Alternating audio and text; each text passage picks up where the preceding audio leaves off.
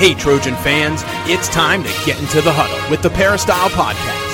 The Peristyle Podcast is your weekly ticket to USC football and recruiting news.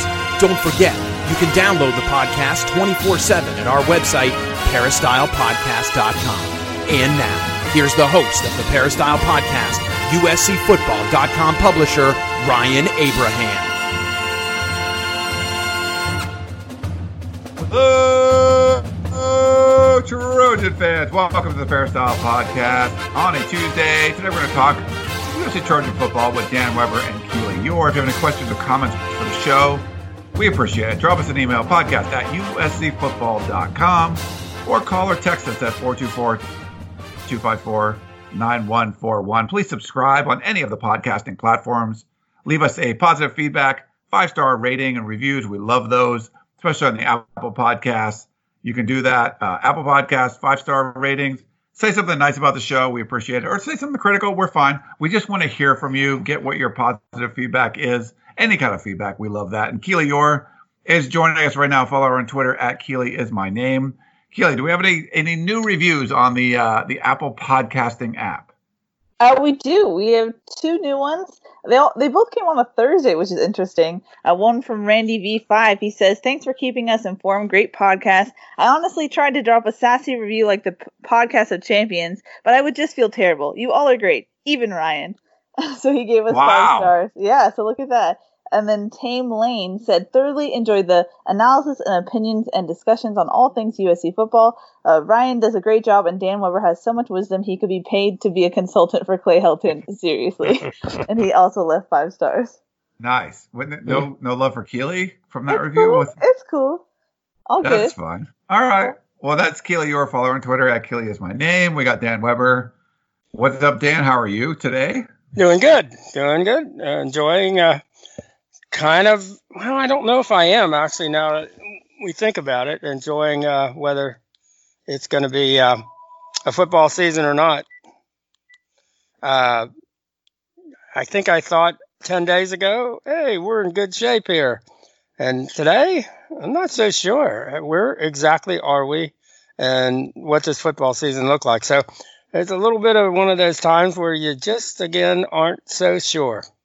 Yeah, 100%. I agree with you. Dan's got sources calling him on the phone all the time. Uh, I'm going to talk about what Dan just said. I want to thank our sponsor, Trader Joe's, before we jump into anything. Go to traderjoe's.com, like I like to do. Something will catch your eye. Today, it was the organic sugar cones. I saw the ice cream on the page. I'm like, boom, I want to get some of that. And I've, I've been more of an ice cream cone guy when I was a kid. Later on, I've got more of the bowls thing.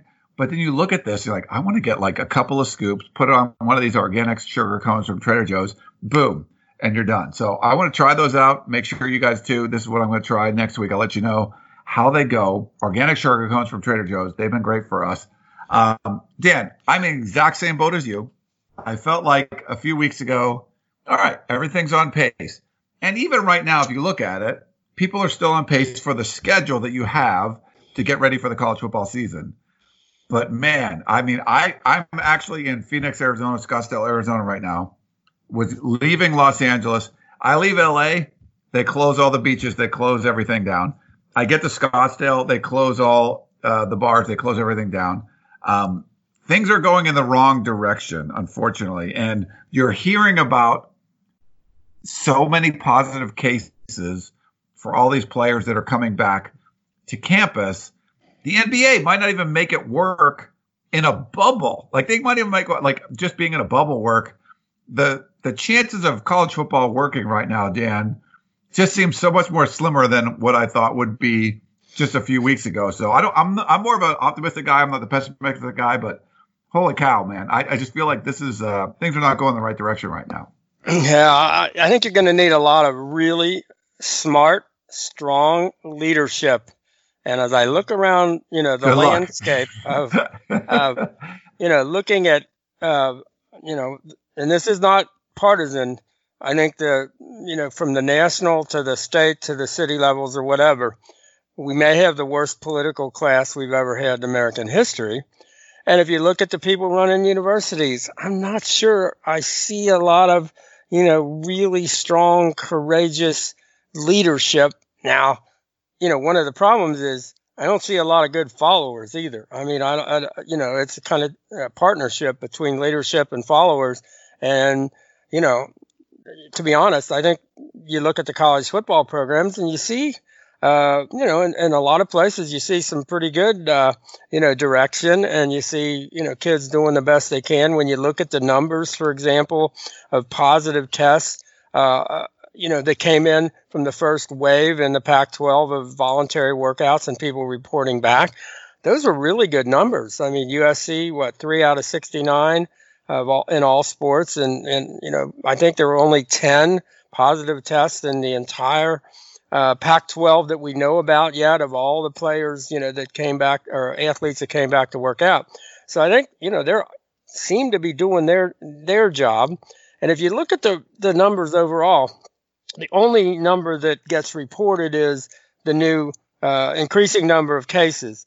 Uh, what they don't, you know, seem to be reporting are the fact that the age is coming, you know, to an average age of 37 or something like that, and uh, in the much more uh, comprehensive testing, and most of those cases are extremely mild, uh, asymptomatic, and you know the death rate keeps going down, uh, and you know, the, I, we're not seeing an overwhelming situation. You, you, know, if there is one place in the world, like eh, you know Phoenix, where you are, uh, where the ICU units, or Houston, uh, the two places where they say, "Uh "Oh, they're getting close to the numbers."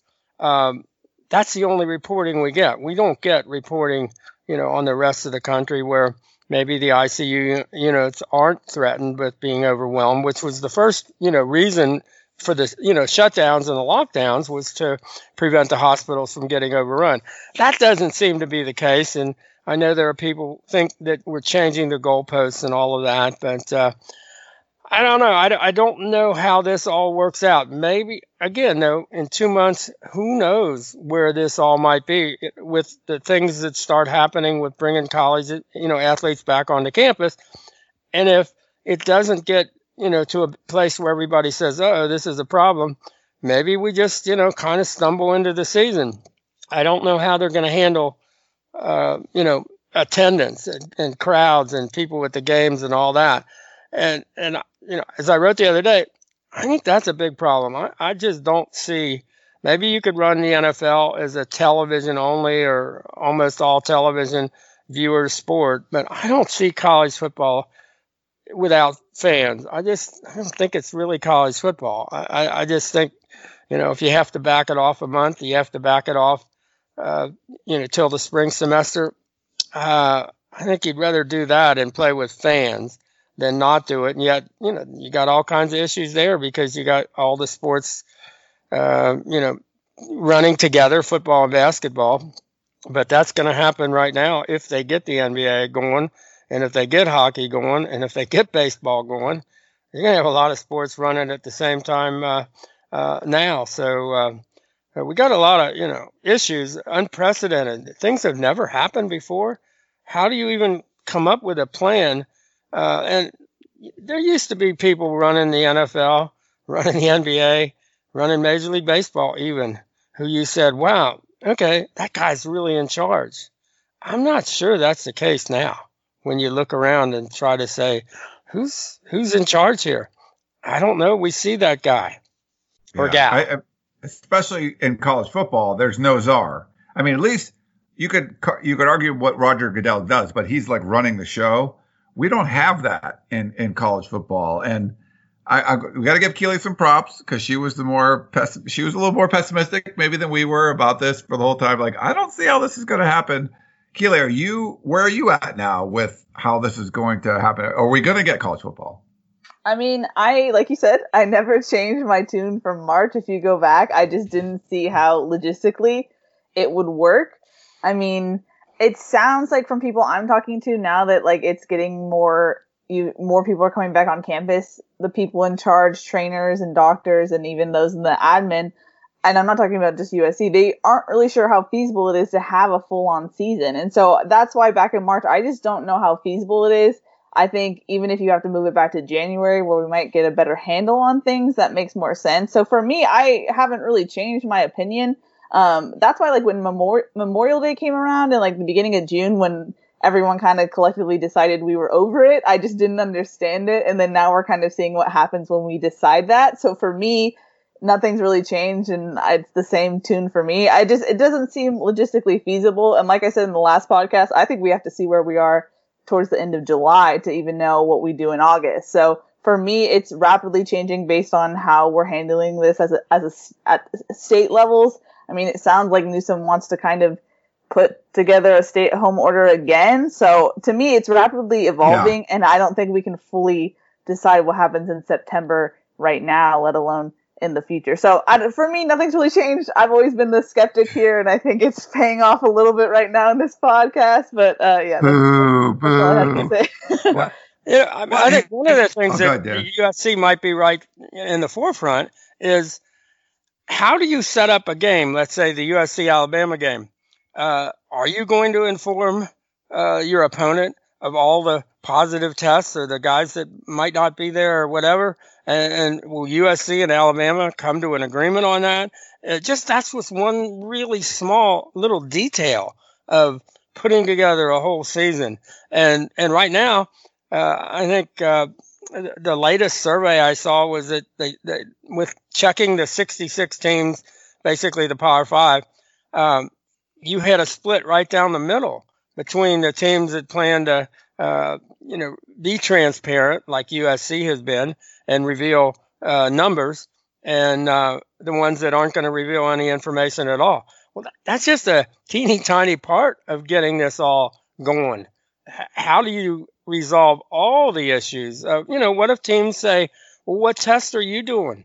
Are you doing a test that has a lot of false negatives, let's say? Uh, well, we're not doing that test.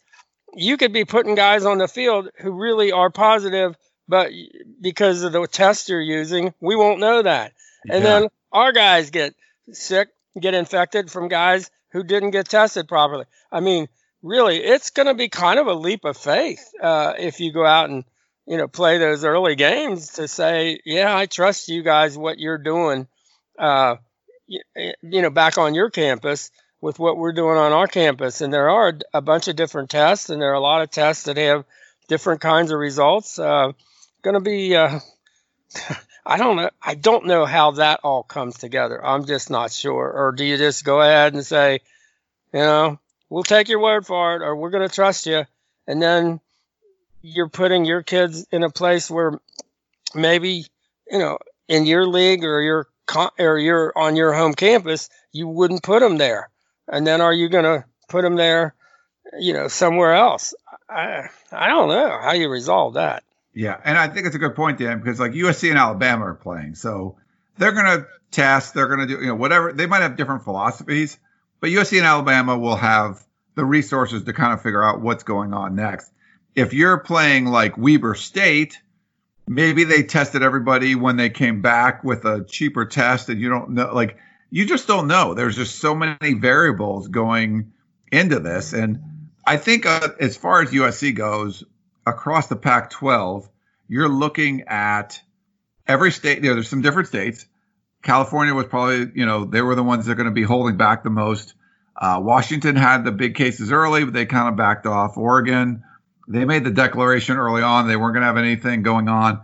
They kind of backed off of that. You got Utah and you got Colorado and Arizona and you know, Arizona was a. I'm, I'm here right now. The state that definitely had things opening up more. I mean, I I landed here yesterday, first flight I've had since the COVID thing, which I felt safe because you were like no middle seats, everyone wearing a mask. I wore I wore gloves, mask, whatever. You don't do anything. I mean, it was I felt fine like being on the plane, but you get here and then the governor makes an announcement like hours after I landed, gyms are closed, bars are closed.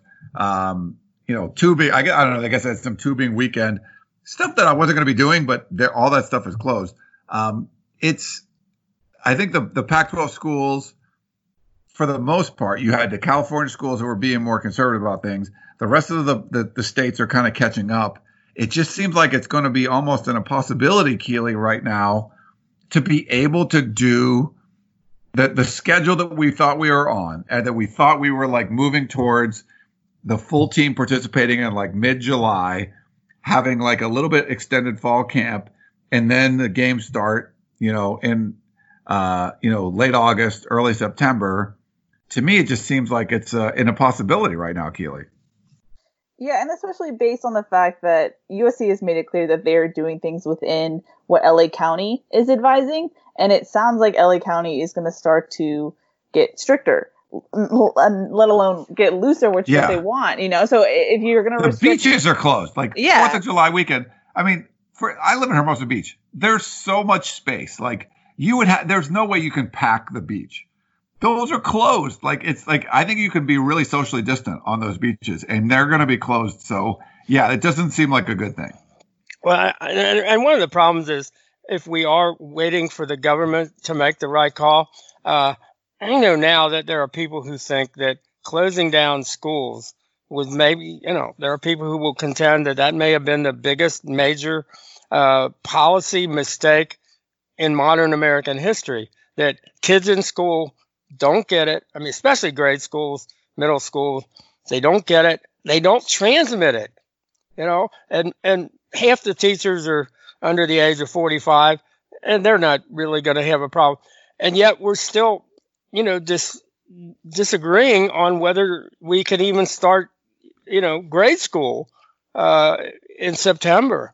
Uh, so how the, and that's a, I think a lot bit a lot of an easy, uh, easier decision than putting college football on a college campus back together. Uh, it's I just think you know would you be able to do it with a month delay? I think is the I think that's the question now. It, it, it is very difficult to see playing games. Actually, the last weekend in August is when they're supposed to start, and uh, boy, it's hard to hard to see people getting to that place. As Ryan mentioned, it doesn't apply to USC so much, but if you're playing FCS teams, for example, as you said with the Weber State, and a lot of uh, the Pac-12, for example, a lot of Pac-12 schedules have those teams on it that do not have the money for testing.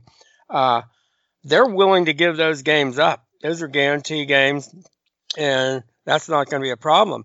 But if you give up that's where the talk about oh we're just going to play a conference schedule or maybe you drop your three out of conference games but we'll uh, fill those in with the two uh, conference teams that you weren't going to play the problem is usc is playing you know alabama and notre dame asking usc to drop alabama and notre dame that's a really big deal i mean the alabama game you know we've always heard that that game you know pays about six million dollars um, that's a big hit for USC. You know, that's not giving up the Weber State game. Uh, and how that all works out, boy, I don't know. Yeah. Sorry, Keely. I mean to cut you off there. I just continue your thoughts. My bad. No, you're good. I don't really have much to say after that. it's, I mean, I, I mean, we don't know. Like, there's where the people complaining here in Arizona are like, why are these closings? Like, is there evidence that gyms are causing the uh, you know the spread of the virus? I cannot imagine being out in the sun in in the beach like being a big cause of the spread. But I guess I get the governments have to do something though because things are getting worse, you know, and it's just it's not going in the direction we want to go. The biggest issue for me, you can argue whatever you want to argue as far as like this should be closed, that should be closed, that should be open. I don't care. There are, we were going in the right direction before, as far as like it felt like we had the schedule was correct. Let's open things up. You'll let players back on campus. We'll do these kind of workouts in smaller groups, and boom, boom, boom, and you kind of go across this progression until you get to the full team stuff. You get to actually practice and be on your way. I'm just not seeing a way right now. And I think Sean McVay, the head coach of the LA Rams, when they were getting interviewed for the uh, that that HBO show, uh, where the, the, Rams and the Chargers were going to be, um, you know, on that show, I felt like he said it best. When it was like, how can you play football and still be socially distant? If the whole point was we're going to play football, but somehow everyone's going to be socially distant, I don't see how that was going to be were going to happen. Yeah, linemen are wearing like masks and face shields over their head. Like it football is just not a socially distant sport. So I don't know. Maybe this was like a pie in the sky kind of thing, but I, I'm much less optimistic now that we're going to have a regular football season than I was just a couple weeks ago. Yeah, I mean, socially distancing and voluntary summer summer workouts, uh, you can put those two together. Socially distancing college football practices and games, that's a contradiction in terms. You can't have social distancing and college football. Uh, you can't. So when you make this decision, you've got to be willing to say by the end of it, uh, by July, we're not going to be socially distancing. You know, we're not going to have to work out in groups of eight with a trainer and a uh, you know a, a strength guy. Uh, we're going to have the whole team together. We're going to have huddles. We're going to have people hitting one another, head to head, face to face. We're going to have tackling. Uh, if you can't say that, I don't know that you can even remotely talk about playing college football. And it's it kind of astonishes me that we had lockdown for a couple of months, and then we said we're going to open things back up. We're going to have bars open and restaurants open and whatever. And then we're going to be shocked when there are more infections. Are you kidding? What did you think was going to happen? The bars weren't open, restaurants weren't open, and we didn't have as many. And Then we opened them up and we have more. Well, duh. Of course. I mean, what what did they expect? And that people were acting like it's going in the wrong direction. It's going in the direction that it should be going in. Um, but it's it's it's getting a much younger population, a much healthier population. Uh, you know, obviously we have to pay attention to the nursing homes and uh, people, you know, with comorbidities and age groups and all that. But you know, do we have to shut everything down, or do we have to have everybody playing by the you know the same standards? I mean, do, do college football players really have to socially distance when they're voluntary, uh, you know, working out voluntary in the summer. They really, really, you know, I don't, I don't think so. Yeah. All right. Well, we're uh, we'll keep hoping. We'll keep hoping that we get some college football, but right now we just don't know. Uh, we want to get into some questions. We're going to take a quick break and uh, come right back and talk some USC football. So back in a minute. Introducing the TWO WXY V4, where groundbreaking fuel cell technology meets fresh foam cushioning for the ultimate performance. With fuel cell, each step feels explosive, delivering unparalleled energy return. Paired with fresh foam, experience maximum comfort throughout the game. Its lightweight textile upper offers support and breathability without sacrificing agility. Whether you're hitting the clutch shot or locking down the opposition, the TWO WXY V4 gives you the tools to play at a high level. Learn more and purchase the TWO WXY for yourself at newbalance.com. Okay, picture this. It's Friday afternoon when a thought hits you. I can spend another weekend doing the same old whatever, or I can hop into my all new Hyundai Santa Fe and hit the road. With available HTRAC, all wheel drive, and three row seating, my whole family can head deep into the wild. Conquer the weekend in the all new Hyundai Santa Fe. Visit HyundaiUSA.com or call 562 for more details. Hyundai, there's joy in every journey. All right, we're back here on the Peristyle podcast. Keely, how you doing? What do we got for uh, questions today? We have a question from Shane from Philadelphia who says, Ryan Keely and team, with the unfortunate injury of Kyle Ford, how do you see the USC base uh, offense shaking out? Assuming we have a college football season, I would think that St. Brown, Vaughns, London, and McCoy would fill the wide receiver positions with one of Stepp, Carr, Malepeai in the backfield. I may be biased, but on paper, that looks like the best set of skill position guys in the country. Please share your thoughts. Thanks and fight on. Shane from Philadelphia. P.S. I left a well deserved five star review. Thank you, Shane. Hey, Shane. Thank, thank you very much for that. You know, and and and I don't think people are regularly including uh, tight end Daniel Imatorbhebhe, who certainly looked like he was all the way back from the one practice we got to see in the in the spring, and Gary Bryant, who he, has got that kind of quick twitch, uh, really good hands, good judgment in terms of, of, of, cutting ability and all of that, and, and kind of a fearlessness, uh, you know, as a home run hitter, uh, whether you just hit him with a with a hitch and turn him loose or or send him deep.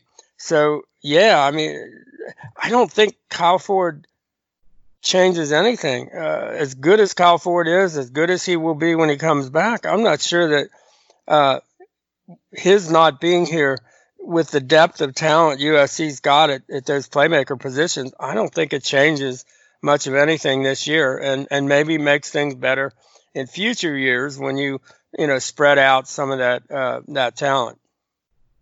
Yeah, I think one of those situations where if there was a couple guys that were just bust and you thought they were going to be good, and Kyle Ford steps in and does a great job, I, I think there's a lot of talent there, and Kyle Ford's going to come back from we, you know, go back and listen to the interview. Just, I think he's going to be stronger than we've ever seen him, and he's going to be great. But I don't think he's going to be great until 220, you know, 2021, which is unfortunate. But I think USC's got plenty of skill position guys right now that they'll be fine. It would have been great to see him now, but I think we'll see him in 2021 just being one of, uh, he'll, I think he's going to have a huge breakout and just be uh, one of the great players for USC. Mm-hmm. We have a question from Chris from San Jose who says, Hello, everybody. As usual, I love all the podcasts USCFootball.com provides. Thank you very much. My two cents dark chocolate covered almonds are the greatest item at Trader Joe's. Not all chocolate covered al- almonds are the same. My question is for Dan. Of course, I would love all of your opinions. In 2016, when USC played Alabama, you noticed that it was amateur hour the way USC set up and prepared for the game compared to Alabama three hours or so before the game.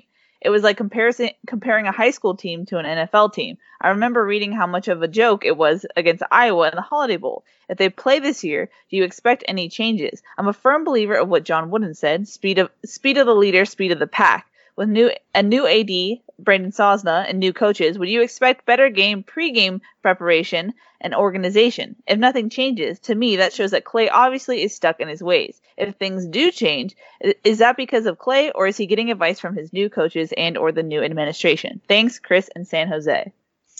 Well, Chris, wait, wait, Dan, did, did Chris see how USC came out of the tunnel? I, I thought USC was super prepared doing that you know, bouncing back and forth. I thought they were like really prepared. No, Dan, am I am I wrong on that? No, I, I think I actually uh, I don't know if it was in the pregame notes as I wrote, but watching we got there so early, and you you got to watch the you know the equipment managers and the trainers and everybody come set up. And I'm impressed that Chris remembers that. But I kind of tried to do a blow by blow as to what the preparations look like on the Alabama sideline and what the preparations look like on the USC sideline. And it truly was like they were playing two different sports.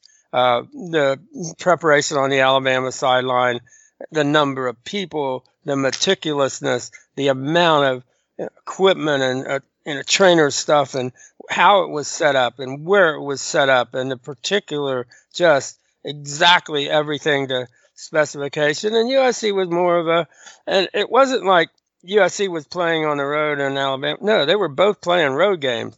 So just watching that, you realize there was a level of, of detail and an amount of uh, pregame preparation from Alabama that you just didn't see with, with USC, a seriousness almost that, that kind of played out fairly quickly, you know, in the football game.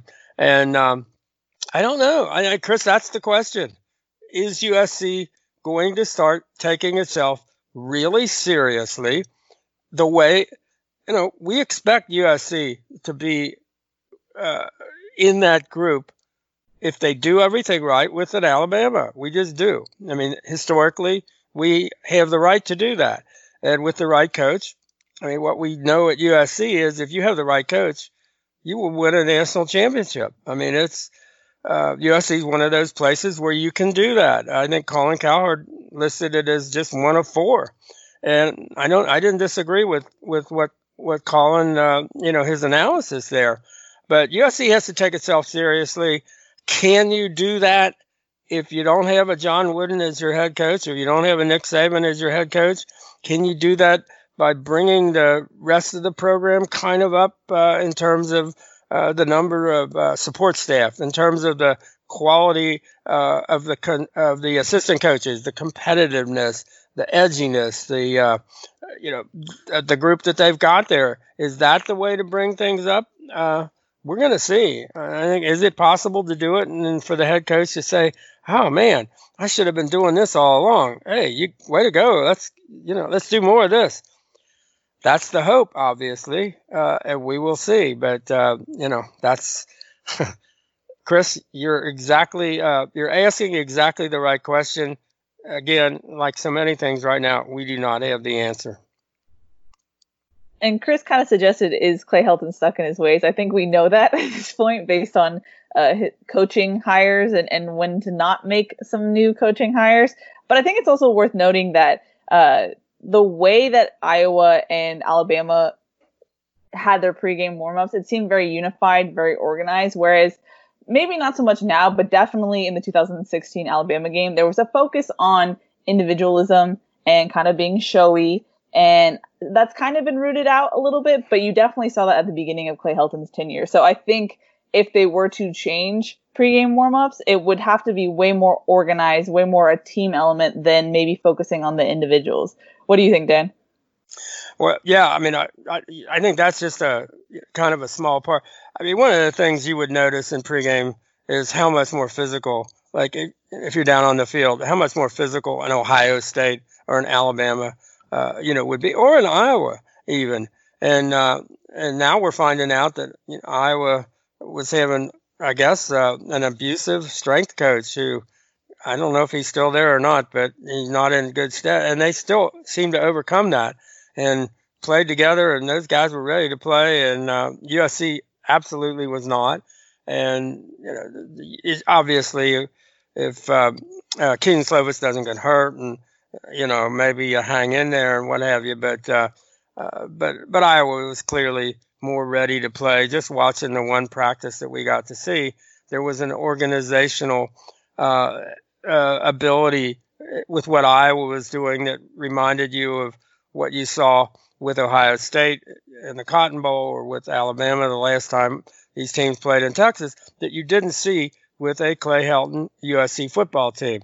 And uh, whether we're going to see that or not, is it possible by doing all the things that uh, you know Mike Bohn, Brandon Sosna have tried to do to shore things up after you know, keeping Clay, uh, is that going to work? Uh, and I don't, I don't think we know. I think we do know recruiting is is significantly different and significantly improved with the improvements to this point.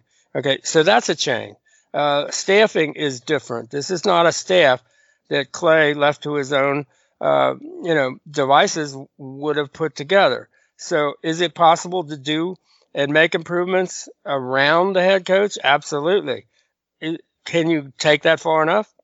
Again, we'll find out if everything goes right. I guess we'll find out starting September 5th. Uh, I don't, again, we just have no idea. Yeah.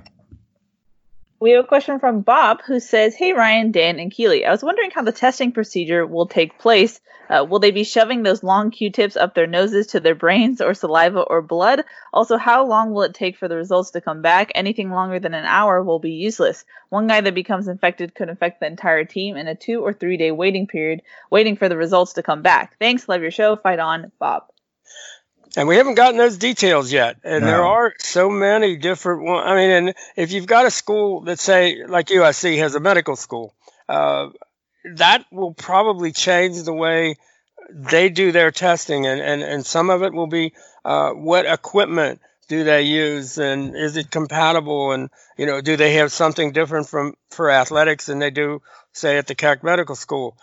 I don't think we know all the answers to, to those questions and uh, and you're right.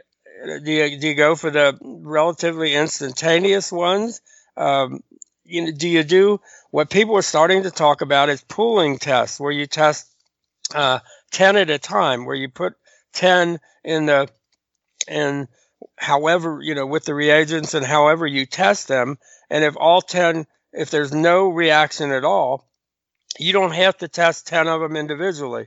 So you're not you know, it's, it's much more cost effective, especially for teams, uh, where if you put 10 in and you get a positive hit, then you have to test all 10 of those individually. But uh, I think I think things like that are, are probably going to be developing as we go through the summer. and that's one of the uh, one of the issues of getting you know through the summer is to figure out how do you how do you do it quickly enough and efficiently enough and without you know false positives where you've got a retest or false negatives where you've got people with uh, who are infected that you don't even know about. Uh, those are good questions. I don't think we have the answers yet. I'm not sure how far down that road in terms of being. You could be transparent about the overall results and all that. Will they be specifically transparent about what tests are you using? How long does it take to get the results back and all that? Um, I, I, don't think we know. Yeah, Bob. And I, I mean, I've been reading a lot about it lately. And personally, I've gone in for three different uh, COVID 19 tests and one antibody test. And then not really realizing that there's a whole different, like, you don't know. The, the tests are different. The first test I got, the only one I actually got results from for my COVID test, was a cheek swab test. And that was at uh, the uh, Crenshaw Christian Center. I went there. It took me like almost two hours to get that done. There was two of other ones close to my house that I went to. Those were nose swabs, and I like really jammed it up my nose. And both times they came back, they they, they weren't able to test a sample for some reason. It might have just been they screwed it up. It might have been we didn't get enough uh, sample on the, the the Q-tip thing. I have no idea, but they they weren't sure why. Um, and the other one, I took the uh, antibody test was more of a finger prick test, which was really quick. But if you're reading more about the testing that different colleges are doing now, what high schools would have to do, what junior colleges would have to do, what what group of five schools would have to do, there's a cost factor because there are different things, like you said, Bob, about is it an instantaneous test? I haven't heard the 15 minute test for the COVID, but it's more of like a day, you know, 24 hour kind of thing. But they're taking these tests Sometimes they take days, sometimes they take, you know, a single day. It just depends. And you don't really know. And there's a, a factor for all of them about how accurate they are. And I thought a lot of the COVID tests were a lot more accurate when they were. I think there's like a 90% kind of thing for a bunch of them, but there's other ones that are like 70%. The uh, the antibody test I took, I don't think was very accurate. Um, so it's hard to say. There's just a lot of factors in place and I think cost becomes a part of it.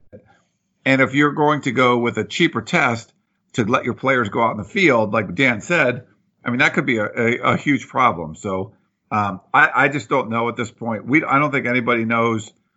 I think you have to go through and just try to do as thorough testing as possible because you don't want to put your players out in the field thinking that they could go infect the other team that could spread through a whole another program, a whole other state. We just don't know at this point.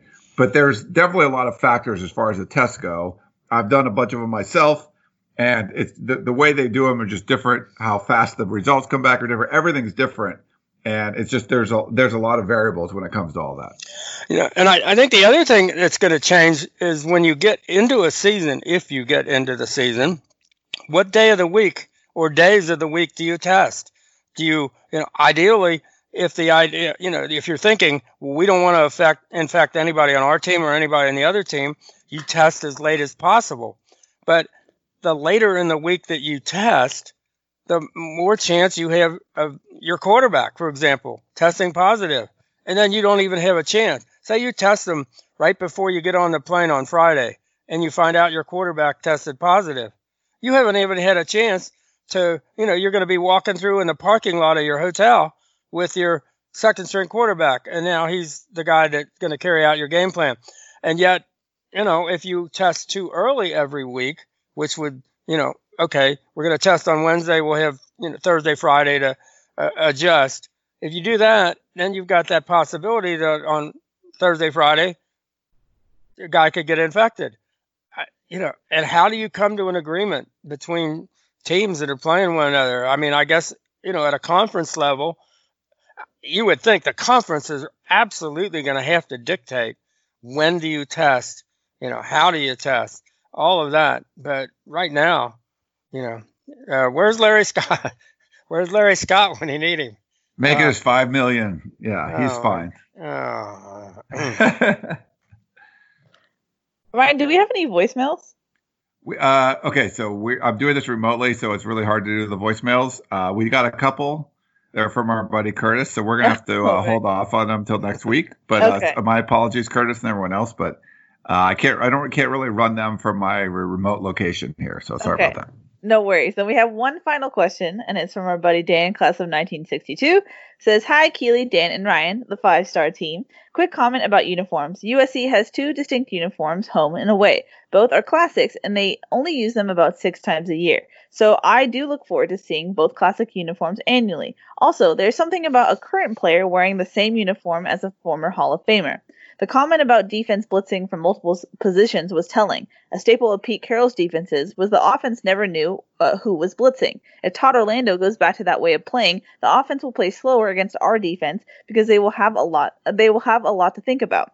Clancy was so Clancy Pendergast was so predictable that offenses, offenses could attack with speed. Dan, out of all the defensive coordinators that you have seen throughout the years, who do you feel had the best defensive game plans? Thanks as always. Stay well and safe and fight on and win. Dan, class of 1962.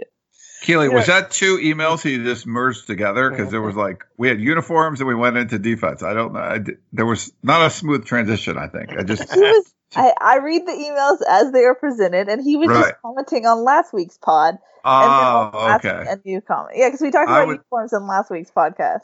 I was geared up for the uniforms, and then we all got into the defense. and I wasn't sure where we were going. I should have probably taken a pause, yes, but, but No, it's not your fault. Not you know. No. Yeah, Dan was right about the uniforms for sure.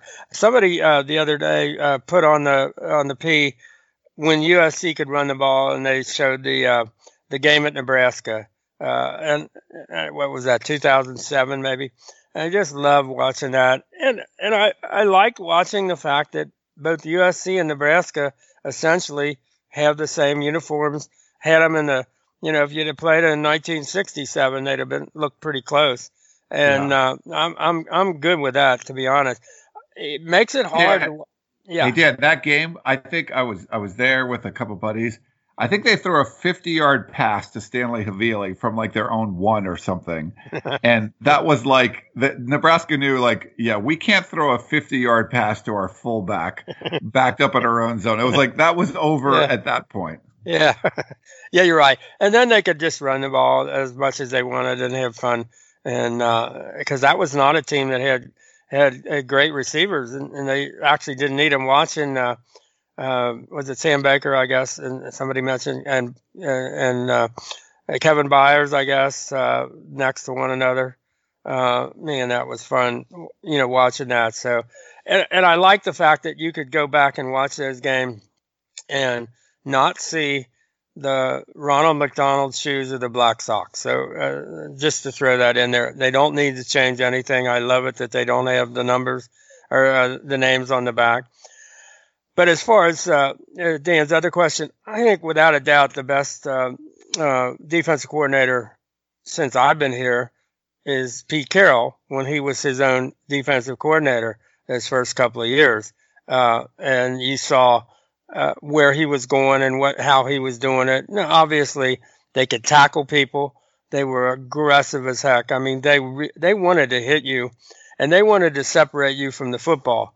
And boy, does that make uh, being a defensive coordinator a whole lot more simple when you can separate people from the football. You can put them in holes. You can make them throw the ball when you know they have to throw the ball, and uh, and you can go up and get it, and you can lead the nation in uh, in in turnover margin. I think that was to me that was the big change in USC football with Pete and the way he uh, he turned defense into offense. Uh, uh, people were afraid; they didn't know what. To, I mean, uh, some of the things they did, like in that Oklahoma game, in the uh, they hit Adrian Peterson uh, early in ways in which I'm not sure he is tough a physical guy, and he's turned out to he's going to last forever in the NFL.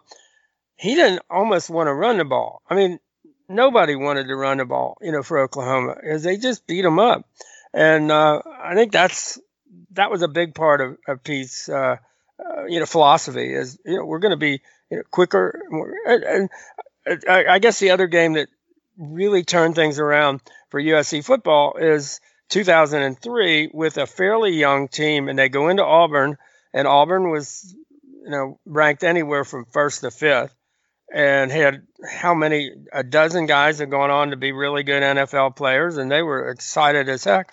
And USC didn't. Maybe they let them get across the 50 once. I don't know, 23 to nothing, and they just didn't let Auburn play. I mean, they basically said, "Yeah, you're not. Allowed, we're not allowed. They're going to let you play here," and uh, that I think was the big change that Pete brought with uh, the way he uh, he ran the defense, and you know, he didn't quite have the same people uh, when he became more just the head coach, but uh, but he set the tone, and I, I don't think you'll ever uh, top that. Yeah, good stuff, Dan. Thank you for that. Um, yeah, I guess he was commenting on the uniforms from the previous show, but I feel yeah, like Carroll was really good at what he's doing. I'm I'm optimistic about what Todd Orlando can do uh, going forward. So I, yeah, I think this is a team that has a lot of athletes on the defensive side of the ball, and I feel like you know in the previous uh, you know system, it, just you were kind of limiting what some of these athletes could do. I feel like Todd Orlando is going to let them go and go out there and just make some plays. Sometimes on defense, you can make the wrong decision and still make the play. It's tougher on offense. Like if you screw up, you're probably not going. to It's probably not going to work. On defense, you can maybe do the wrong thing and still somehow make a play. And I feel like you don't want to like limit your athletes and let them go out and do stuff. So we'll, we'll see uh, Dan, but I, I'm more optimistic if we have a season like we said um, mm-hmm. that these guys are going to be able to do more. Well, just the fact that they can blitz from 10 of 11 spots on defense. I think that's the kind of kids you're going to get at USC. And I think they were asking them to read and react too much or think too much or, you know, whatever uh, in ways in which they weren't able to practice to that level. So I think there was just too much hesitation. I don't think there'll be the hesitation. I think practice is going to change and the philosophy is going to change. So I, I, I, agree with you completely. Yeah. Keely, we got anything else or is that it? That's it, fellas. All right. Well, hey, good stuff. I uh, appreciate it. It worked. I was worried about the internet here in my Airbnb in uh, Scottsdale, but it worked okay. Uh, so we appreciate that. I don't think we're going to do a Harvey Hyde show this week. Keely, do you guys have plans for a uh, Family Feud show at all, or what's what's your plans? Not sure. Uh, Shotgun is remote right now, so we'll see. It's up in the air. Fourth of July is coming soon, yes. so everyone's kind of everywhere right now. So we'll try and see what happens. I forgot. Yeah, I forgot. Shotgun's actually remote as well. So, uh, but I'm glad this one works. So we're we're gonna try to do a podcast for champions at some point. Uh, might be a light podcast week, uh, but check back on USCFootball.com. We'll uh, keep you up to date of uh, everything that's going on out there. Um, all right. Well, Dan, Keely, thank you guys so much for uh, jumping on. Hope you guys are doing well. Thank you. Thank you. Yep. Uh, it was fun. Yeah, good stuff. And uh, thanks everyone out there for listening to the Peristyle podcast. We'll let you know what's uh, coming up soon. Hopefully, we'll do some more shows. Uh, we got a couple of our staff, like we said, uh, remote right now, but we'll keep going. And uh, we'll try to do a, a, podcast of champions this week as well. So that's Keely, Dan, I'm Ryan. Thanks for tuning in, and we will talk to you next time. You've been listening to the Peristyle Podcast, presented by USCFootball.com. Be sure to tune in next week for the latest news on Trojan football and recruiting. Don't forget, you can automatically download the podcast directly to your smartphone or tablet for free. Just click the iTunes link on peristylepodcast.com or search for Peristyle Podcast at the iTunes Music Store.